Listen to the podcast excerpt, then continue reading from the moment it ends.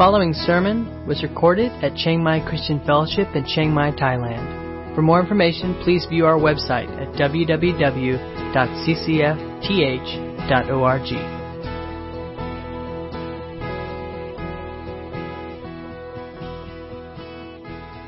Chapter 19, uh, starting verse 9, and then verses 18 through 20, uh, 21 in chapter 20. And the Lord said to Moses, Behold, I am coming to you in a thick cloud, that the people may hear when I speak with you, and may also believe you forever. When Moses told the words of the people to the Lord, the Lord said to Moses, Go to the people and consecrate them today and tomorrow and let them wash their garments and be ready for the third day. For on the third day the Lord will come down on Mount Sinai in the sight of all the people, and you shall set limits for the people all around, saying, Take care not to go up into the mountain or to touch the edge of it. Whoever touches the mountain shall be put to death. No hand shall touch him, but he shall be stoned or shot. Whether beast or man, he shall not live. When the trumpet sounds a long blast, they shall come up to the mountain. So Moses went down from the mountain to the people and consecrated the people.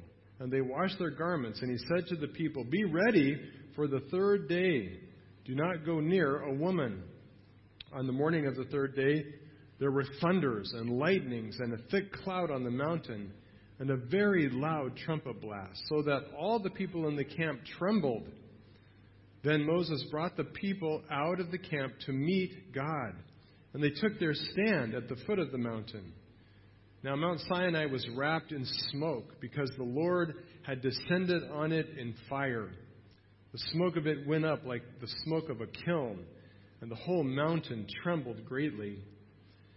And as the sound of the trumpet grew louder and louder, Moses spoke, and God answered him in thunder.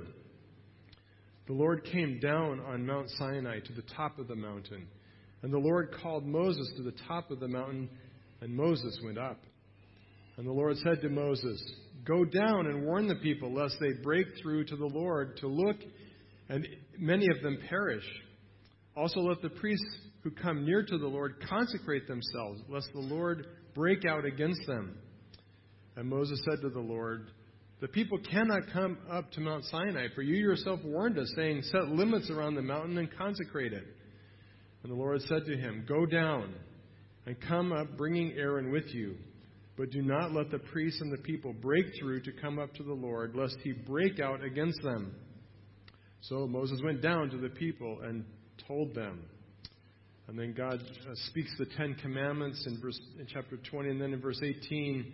It says, Now when all the people saw the thunder and the flashes of lightning and the sound of the trumpet and the mountain smoking, the people were afraid and trembled, and they stood far off and said to Moses, You speak to us, and we will listen, but do not let God speak to us, lest we die. Moses said to the people, Do not fear, for God has come to test you, that the fear of him may be before you, that you may not sin. The people stood far off while Moses drew near to the thick darkness where God was.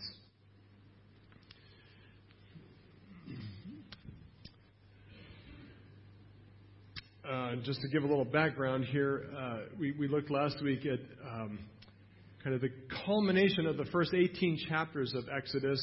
Uh, God sets the people free and he brings them through the wilderness to Mount Sinai. And it becomes clear that this has really been the goal and destination all along. Uh, that God uh, didn't just save them from something, but that He's saving them to something.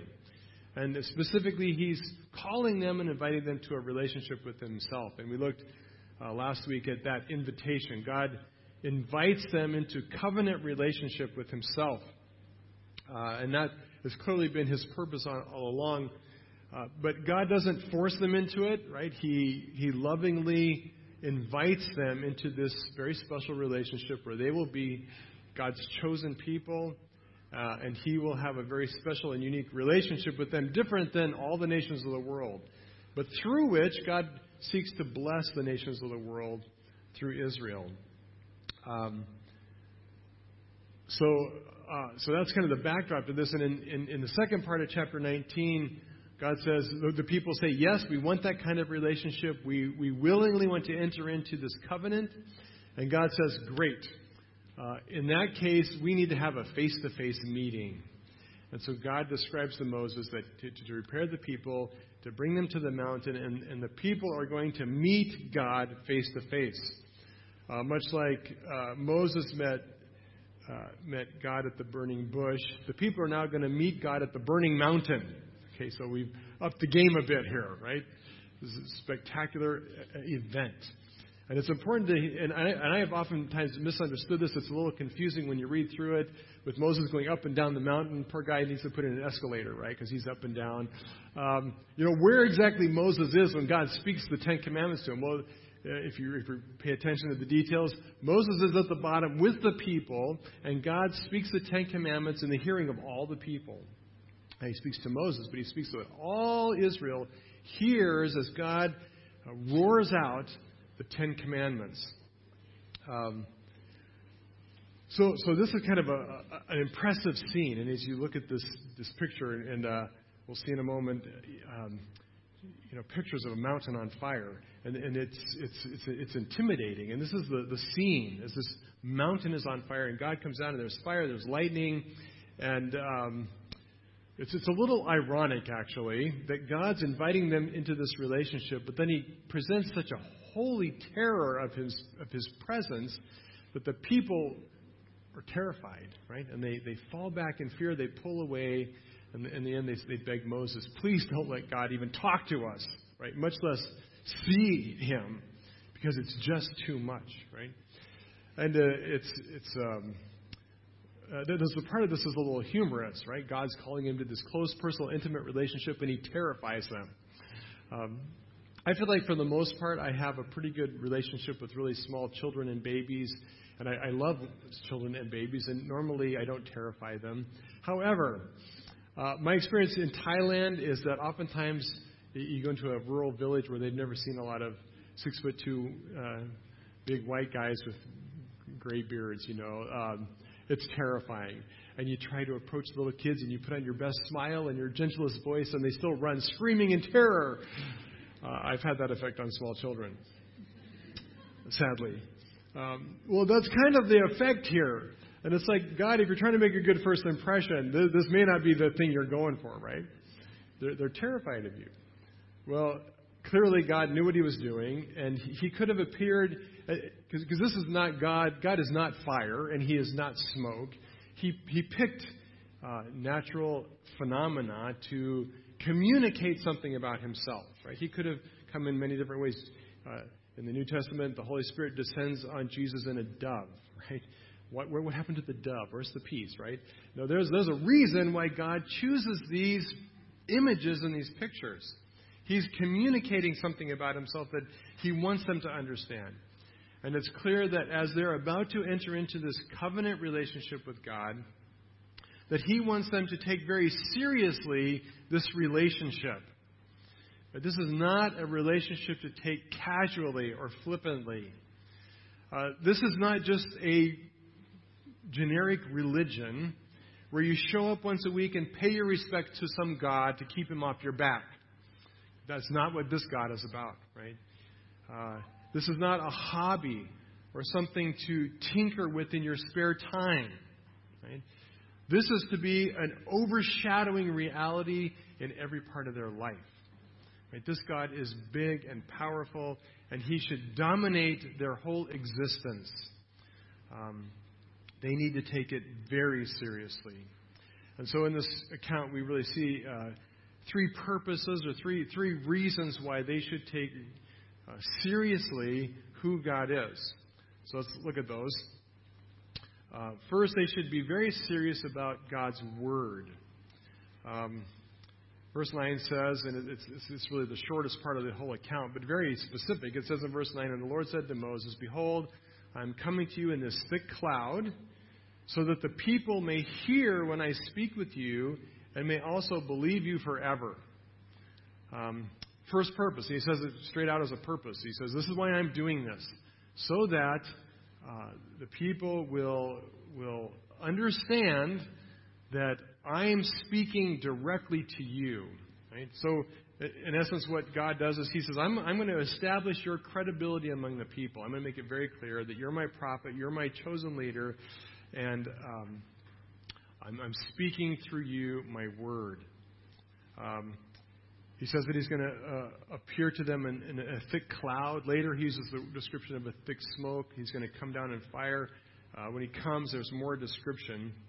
But uh, I picked some fun pictures of mountains on fire. And I've lived in Colorado where half the state, half the time's on fire, right? Some of you live in the western United States have seen these sites. And it's, it's, an, it's an awe inspiring sight to see these towering mountains be dwarfed by these huge columns of smoke and fire. Um, well, that's the, the, the, image here. He says, I'm going to come, I'm going to set the mountain on fire, uh, and it's going to be awesome.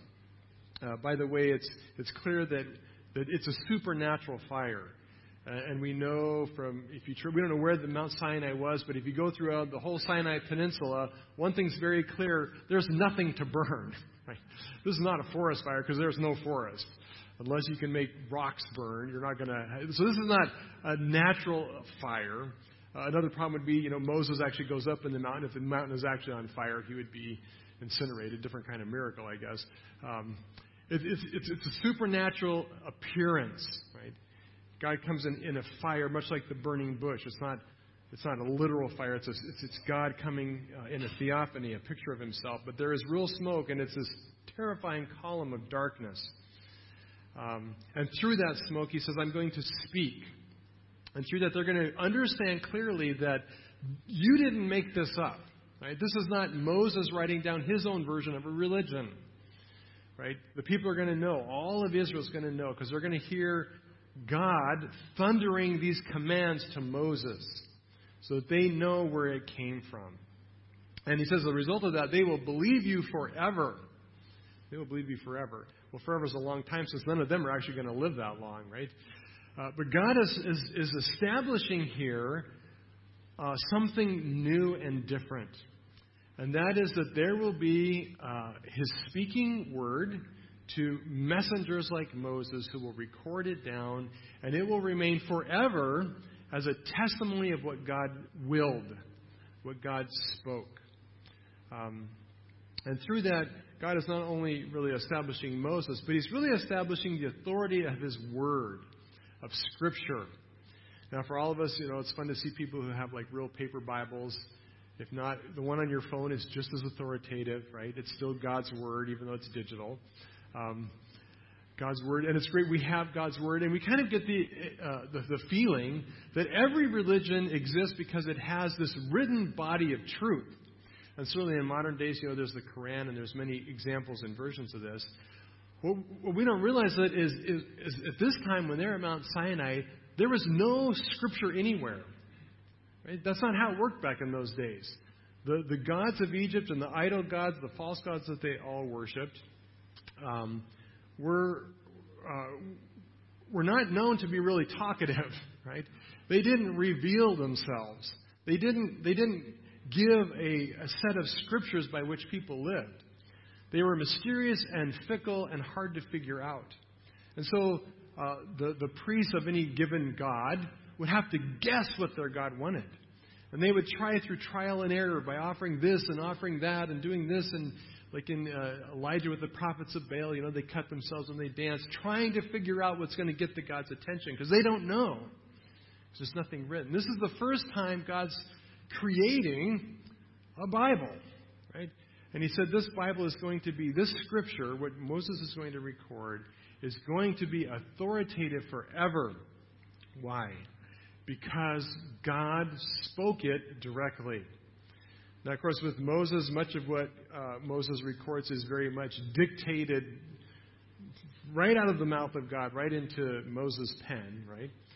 Um, but, but we know throughout the scripture that, that God spoke in many ways, and he revealed himself to many uh, other prophets and eventually the apostles through Jesus himself, so that we have a holy book, right? And, and so, so what God is saying here in these few verses is that I'm going to speak my words to my chosen prophets, And it is going to be authoritative for you, right? It's not people making stuff up. It is God speaking His words directly to us. Um, and how that gets done uh, with, with, the prophets and the apostles is different, but the point is it's God's word. Uh, 2 Timothy 3:16 verifies this. It says all scripture is breathed out by God and is profitable for teaching, for reproof, for correction, and for training in righteousness. Right? All scripture is God breathed. So every word of scripture is authoritative, it's true, it's reliable. It is without error. We can trust it. Um, application for this, uh, you know, did, did, did the people take Moses' words seriously? Did they take the scripture that came out seriously? Do we take the Bible seriously as the final authority over our whole life? Uh, is it the absolute standard of truth for us? Or do we let sometimes other influences from the world uh, judge Scripture, to stand over Scripture? And there's a lot of things that can do that. The, the, the two in our day that are probably most obvious are science and culture. Uh, there are many people who, who would say that you know, there's things in the Bible that just cannot be true because science doesn't verify it. Right? The flood of flood of Noah, how could that have happened? Science doesn't verify it. Therefore, the Bible must be wrong. Um, I challenge those people to go stand before Mount Sinai and tell God that, right? Because uh, the whole point of Mount Sinai is God shows up and He speaks and He reveals Himself with such power and such force that it's clear God speaks His word and therefore we can trust it. Um, if there's a problem between science and the Bible, uh, the Bible wins, right? Um, and, the, and, the, reality is that, it, number one, it wins because the Bible affirms that there are things that are supernatural, that are not explainable by science. Secondly, um, there are sometimes problems because we, we misunderstand or misinterpret what the Bible really means. Right? So some conflicts are not so much with science and the Bible, but with our misunderstanding of Scripture. A good example of that is uh, most translations will say that there were 600,000 Israelite men who left in the Exodus, right? If you figure most of those guys are married and had at least one children, that means there are some million plus people. And a lot of people will teach that. A lot of commentaries will talk about that. Um, but when you figure out the logistics of what it would look like for a million plus people to be wandering through the wilderness, it seems hard to imagine. Uh, the reality is that, that, that, there's a Hebrew word in, in that description we don't know the meaning of. There are 600 somethings. We don't know what those somethings are? So it may have been way less people than 600,000. Um, so there are those issues. But the thing is, bottom line, is the Bible authoritative over your life, right?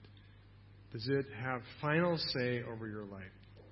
Um, it is ultimately a decision of faith to accept and believe the Bible is true and God breathed. That every word of it is God breathed, accurate, true, and reliable, and it has the power have authority over our life. So that's the first purpose.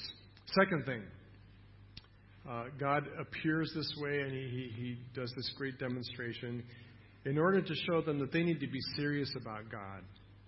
They need to be dead serious about their relationship with Him. Uh, verse 16, it says, On the morning of the third day, there were thunders and lightnings and a thick cloud on the mountain and a very loud trumpet blast, so that all the people in the camp trembled. Then Moses brought the people out of the camp to meet God, and they took their stand at the foot of the mountain. Now, Mount Sinai was wrapped in smoke because the Lord had descended on it in fire. The smoke went up like the smoke of a kiln or a furnace, and the whole mountain trembled greatly. And as the sound of the trumpet grew louder and louder, Moses spoke, and God answered him in a thunder. And the Lord came down on Mount Sinai to the top of the mountain, and the Lord called Moses up. Um, God does this because He wants them to know who they are dealing with. Right? What kind of God is this? They want them to be very clear who He is and what He is like. Uh, he is not uh, trying to terrify them as some kind of a joke. Uh, to laugh and see how he can just freak them out, right? Uh, he is not, um, you know, he doesn't relish and enjoy them shaking in terror. Uh, but the reality is, this is who God is. He is a holy God who is, in many levels, terrifying to sinful, finite human beings. Uh, he is not like anything they have ever encountered or contemplated or could even imagine. And God wants them to know that. He wants them to understand and have a glimpse of what He is, at some level, really like. And of course, they can never know that fully. But at some level, what is this God like? What, what is He? He is, he is infinitely beyond what they can think or imagine. At some level, He is ter- a terrifying reality. Um, and so he invites them to draw near, but there's a bit of an irony here as well. He invites them to draw near, but there are clear boundaries, right? They're to come up to the mountain, but they cannot touch the mountain. There's a, a, a perimeter set around the base of the mountain of, of, of which they cannot cross. There's a threshold for them that is absolutely off limits. No trespassing, no going farther. Uh, because there must be a space between man and God. Right? We cannot just walk into his presence. That's the point. Because there is something terribly dangerous about this God. Um, in fact, I think you could make the case uh, clearly that there is nothing more dangerous you will ever encounter than God. There's nothing more dangerous you will ever deal with than God. And He wants them to be aware of that. Uh, some of us may have a problem with that, and we may think, well, how can somebody be both loving and gracious and good and be dangerous? And C.S. Lewis understood and wrestled with that problem in the Chronicles of Narnia. And you may well remember the words of Mr. Beaver about Aslan, right? And one of the children asked, Isn't Aslan safe? And Mr. Beaver said, Safe? Don't you hear what Mrs. Beaver tells you? Who said anything about safe? Of course he isn't safe, but he is good. He is the king, I tell you. Right, remember that story? Now you need to go back and read the book. Should be an annual occurrence, right? Good stuff there. Yeah, Aslan's pictured as this lion, fierce and roaring, and not safe, dangerous, but good and loving. And certainly that is true of God. So, um, so they need to take God seriously.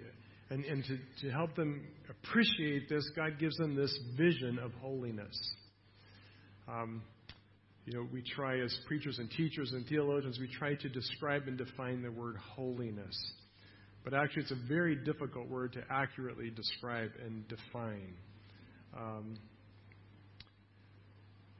but God kind of goes beyond just definition. He just gives them a picture of it. He says, I'm not going to try to define it, but let me show you what holiness is. Uh, there is thick smoke. God comes down as a raging fire to the top of the mountain. There are flashes of lightning and earth shaking thunder. There's the scream of this trumpet, this shofar. And it says it just gets louder and louder, right? Um, that in itself could be a bit unnerving, right, if you've never heard this before. God's voice, it says, thunders.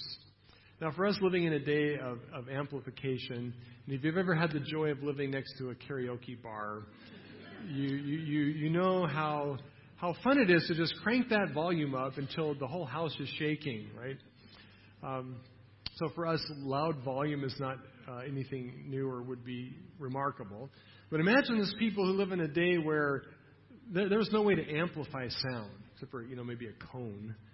But uh, the whole experience of that, you know, mega subwoofer car that drives by and, and you just know it's driving by because your whole house is going, right, right? They, they didn't experience that. And all of a sudden there's this voice thundering out of a cloud that's vibrating in, in, through, through their bones, right? Um, it is big. It is terrifying. It is awesome. And it's this vivid image of, of what God's holy character is. He is like a raging inferno that has the power to consume everything. He is veiled in thick darkness. He is beyond knowing. Who can really see or comprehend what God is like? Who can imagine what He looks like or what He really is? Um, who could sneak into His presence to get a glimpse of Him? No one, right? No one. Who could speak with such power and authority that the whole earth would shake at His voice? God alone. Uh, who could stand before the brilliance of his being, brighter than any flash of lightning? So, so, God describes in pictures his holiness. Right?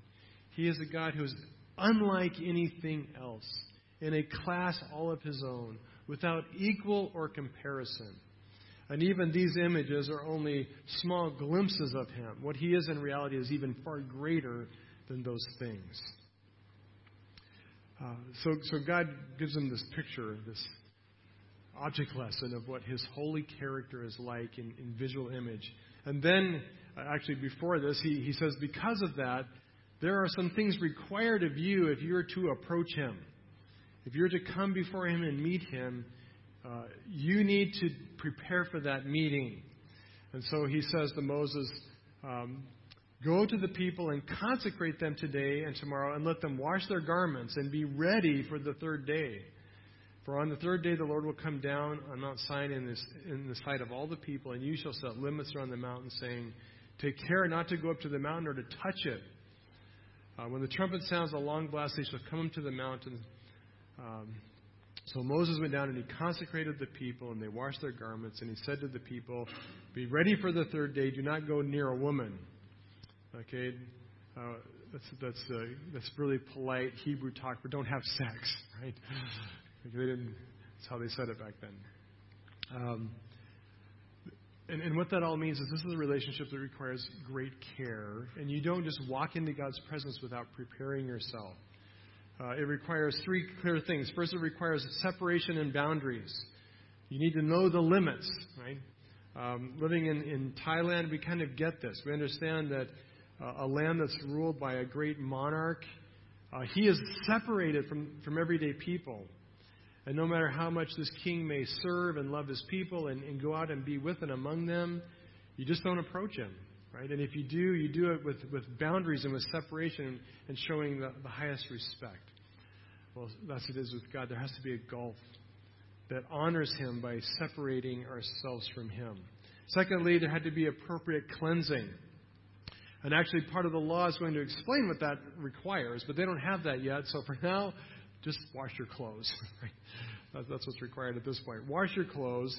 Um, uh, prepare yourself by um, uh, cleaning up, right? Make yourself presentable. And of course, these people had been traveling two months through the wilderness, not a lot of water. I'm thinking they hadn't washed their clothes a lot. Um, if, if they didn't look bad, they certainly smelled bad, right? God says, okay, you know, you got to take a bath. Clean up before you come into my presence. Uh, thirdly, um, it requires a claim of God's of, of our highest love and devotion. Uh, the thing about uh, uh, not having sex, you know, abstaining from, from sexual intercourse, kind of throws people off. Does this mean that God is saying sex is evil? Well, no, no more than stinky clothes are evil. Although that does get close, I think. You know, that middle school boy who hasn't washed his gym clothes all semester, I think that's sin. Okay, I think that is evil. He needs to do something about that. Um, uh, this, is not, this is not about sin. It's about what's required to come before God. God, to honor Him, we need to come before Him in every way clean. Right? And we'll talk more about the, the need for inner cleaning as well. But the, the, the, whole abstaining from sex thing was, was, was to say God's demand is for your highest love and affection, right? Even above the, the intimacy and love that's in marriage. What God, God even supersedes that, right? He's even above that. He doesn't replace it, and, and he, God sanctions marriage. Marriage is a good thing, and He's not saying you can never have sex. He's just saying two days, right? That's all. It's two days. But uh, for those two days, God gets get supremacy over even that relationship. Right? That's what's required. Your highest affection, love, and devotion. Um, So they need to take God seriously. Right? Do we take God that seriously? Third thing, and I'm going to do this one really short. Um, they need to be serious about obedience. Uh, they come to the mountain. God speaks to Moses the Ten Commandments in this thundering voice. Uh, we'll look at that later. And afterwards, after he's done speaking the Ten Commandments, um, in verse 20 of chapter 20, Moses said to the people, uh, Do not fear, for God has come to test you, that the fear of him may be before you, so that you may not sin. And there's the third purpose of how God came, uh, so that they would fear God. And it worked, right? They were terrified. They drew back, trembling with fear. Uh, well, why? So that they would take obedience seriously. God wants them to know that sin is nothing to mess with. Right? Uh, God saves them by grace. There's nothing that they can do to earn or merit His favor, His kindness, or His love.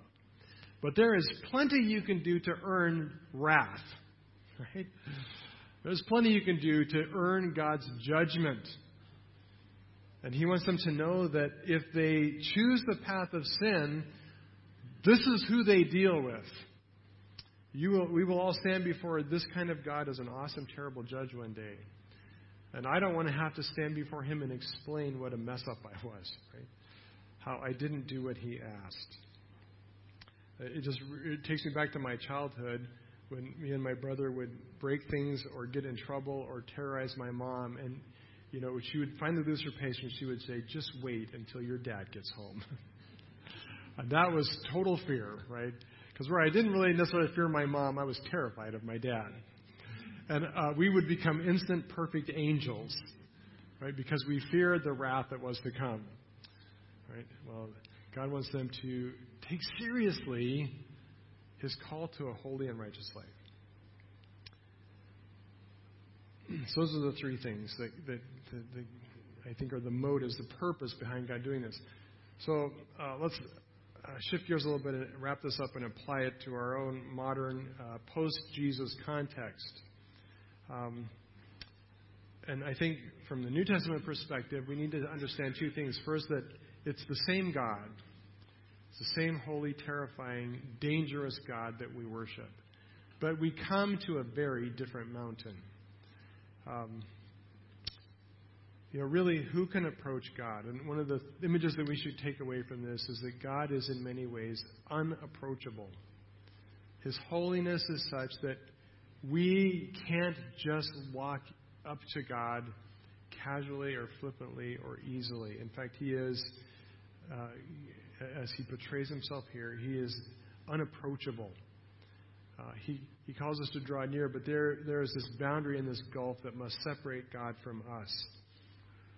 Uh, after God speaks the, the, the, Ten Commandments, it says now in verse 18 Now, when all the people saw the thunder and the flashes of lightning and the sound of the trumpet and the mountain smoking, the people were afraid and trembled, and they stood far off and said to Moses, You speak to us, and we will listen, but do not let God speak to us. They're like, that's too much. Not only did they not even want to see God, they didn't even want to hear Him, right?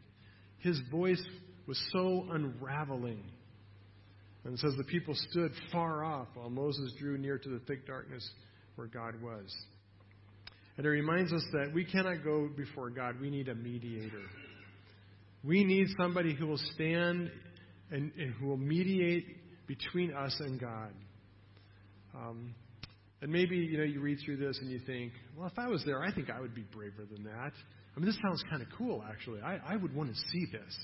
And maybe you think to yourself, I wouldn't be afraid, right? I'm tough guy. I'd be right there, right?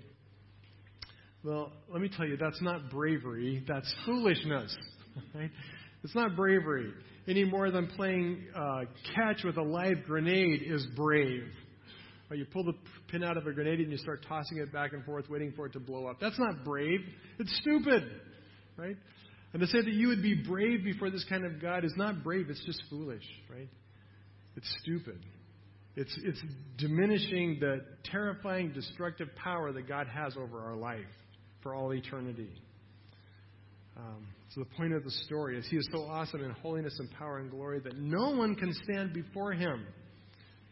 Uh, if we believe that God's word is truth, if we really believe that God has spoken and inspired every word of Scripture, then we should read Scripture and realize that we are in serious trouble because we have not followed His commands. We have not honored Him as the most awesome and dangerous thing in our life or in the universe. We have not made Him our highest love. Um, we cannot stand before Him as one who is spotlessly clean. So, like Israel, we, we are in desperate need of a mediator, one who will stand between us and God. Um, I want to jump forward to uh, Hebrews chapter 12. An amazing passage, and the writer of Hebrews looks back on Exodus 19. He looks back on this very account, and he gives us a New Testament commentary, a New Testament view of, of the mountain experience. Um, and at the very end, in verse 29, he says, For our God is a consuming fire. Right? We worship the exact same God. God has not changed. He is every bit, every bit as much the consuming fire today that he was uh, so many years ago at Mount Sinai. Um, he is still terrible in his holiness. But he, Hebrews 12 tells us that while God has not changed, we come to a very different mountain. Uh, so it says this in verse 18. It says, "You have not come to what may you have not come to what may be touched, a blazing fire and darkness and gloom and tempest." Right? That's what they experienced. And the sound of a trumpet and a voice whose words made the hearers beg that no further message be given to them, for they could not endure the order that was given that even if a beast touches the mountain, it shall be stoned. Indeed, so terrifying was the sight that Moses said, I tremble with fear. Right, so he describes this. He says, but he says, that's not the mountain you come to. You do not come through Jesus. You do not come to Mount Sinai. You, instead, he says in verse 22, have come to Mount Zion, to the city of the living God, and the heavenly Jerusalem. Um, honestly, I would love to see, even though I would be terrified, I would love to get a glimpse of Mount Sinai, Mount Sinai, the fire, the, the smoke. I would love to see that. So, and then I would run for my life, right? But to experience that once, I, I think would be life changing. But he says, you don't go to that mountain, that one that could be touched, because what you go to is is even that much more awesome because it can't be touched. You come to the very living, uh, eternal city of the, of the new Jerusalem. And he goes on, he says, to, you, you come to the heavenly Jerusalem, to innumerable angels in festal gathering. In other words, celebrating. And to the assembly of the firstborn who are enrolled in heaven, and to God, the judge of all. Through Jesus, and we'll see this in a minute, through Jesus, you and I have access to the eternal God of all creation. We do have access to God. Hebrews 4 tells us that we can come boldly into his very throne. Amazing. Amazing, right? We do not come to Mount Sinai. We come to something so much more holy and awesome, but we come to God. How is that how is that possible? Well, it's possible because we have a better mediator. He says, Then you come to the spirits of the righteous made perfect, and to Jesus, the mediator of a new covenant. We're not under that covenant. We are under a new covenant mediated by Jesus himself, guaranteed by his blood, as we celebrated this morning in communion. So, what about that blood? Well, it says that his blood speaks a better word. It says, Unto the sprinkled blood that speaks a better word than the blood of Abel. Remember, uh, Abel was killed by his brother Cain, and it said that his blood, what? Cried out. His blood cried out. What did it cry out? It cried out injustice. It cried out, There is guilt upon my brother. Right? What does Jesus' blood cry out? What cries out now that there is justice because Jesus took the full penalty of all our sin so that we could be declared not guilty. Right? Um, we have a better mediator, Jesus, who speaks a better word through his very blood. Why? In order to give us a better cleansing. Right? We don't just come with spiffy new washed clothes. Right? Uh, we come instead clothed in the very righteousness of Christ. Right? Clothed in the righteousness of Christ. Finally, so that we can enter a better kingdom. It says in verse 25, See that you do not refuse him who is speaking, meaning Jesus and the Holy Spirit. For if they did not escape when they refused to hear him who warned them on earth, that's Moses, much less will we escape if we reject him who warns from heaven. At that time his voice shook the earth, but now he has promised, yet once more, I will shake not only the earth, but also the heavens. This phrase, yet once more, indicates the removal of things that are shaken, that is, the things that have been made, in order that the things that cannot be shaken may remain, which is what? His unshakable eternal kingdom. Right? We don't receive just an earthly kingdom, but we receive an, an unshakable eternal kingdom of God. So, what is to be our response to all of this? He says, Well, therefore, let us be grateful for receiving a kingdom that cannot be shaken. And let us offer to God acceptable worship with reverence and awe, for our God is a consuming fire. God has not changed. Praise God, the mountain that we come to has changed, and we come through a different path. We come through Jesus. We have access to the Father, and we, we don't have to wait. We can come into His presence now, and He welcomes us through the blood of Christ. But He is still a consuming fire, and we must take seriously who God is and how we know Him. And He says ultimately that we should worship Him with reverence and awe. It means that we worship Him with a life that's being changed by the power of the cross into one of absolute obedience. Right? Uh, it's a serious thing to lie to God, right? To pretend to worship Him when there are things in our life that we are not bringing under His lordship and control. Uh, we must make we worship Him by making Him the highest love in our life. If there's anything in our life that we love or that even threatens to take God's love, take, take precedence over God's love. We need to deal with that because we cannot worship Him unless He is the greatest love of our life. Uh, we must understand and acknowledge His awesome holiness in a way that produces in us a sense of great awe and wonder and reverence. We ought to fear God. Right? We ought to live with Him as the one who is the most dangerous thing we will ever encounter, and before whom we absolutely will give an account for our life. And praise God, Jesus has taken away our sin, so we will never have to answer for any sin. But we may have to answer for a lot of stupidity. Because God's going to want to know how did you use your life? How did you worship me through what you've done with your life? And there's a lot of stuff we do that may not be sin, but it's not really very br- brilliant either, right? We give an account, right? As believers, we give an account. We will not be destroyed by Him, but we will stand before that consuming fire, and it may consume a lot of the stuff out of our life that we are holding on to. It may consume a lot of our ministry that we're convinced is, you know, God's going to love, and He may not because it may be being done in our strength and not His power, for our glory and not His.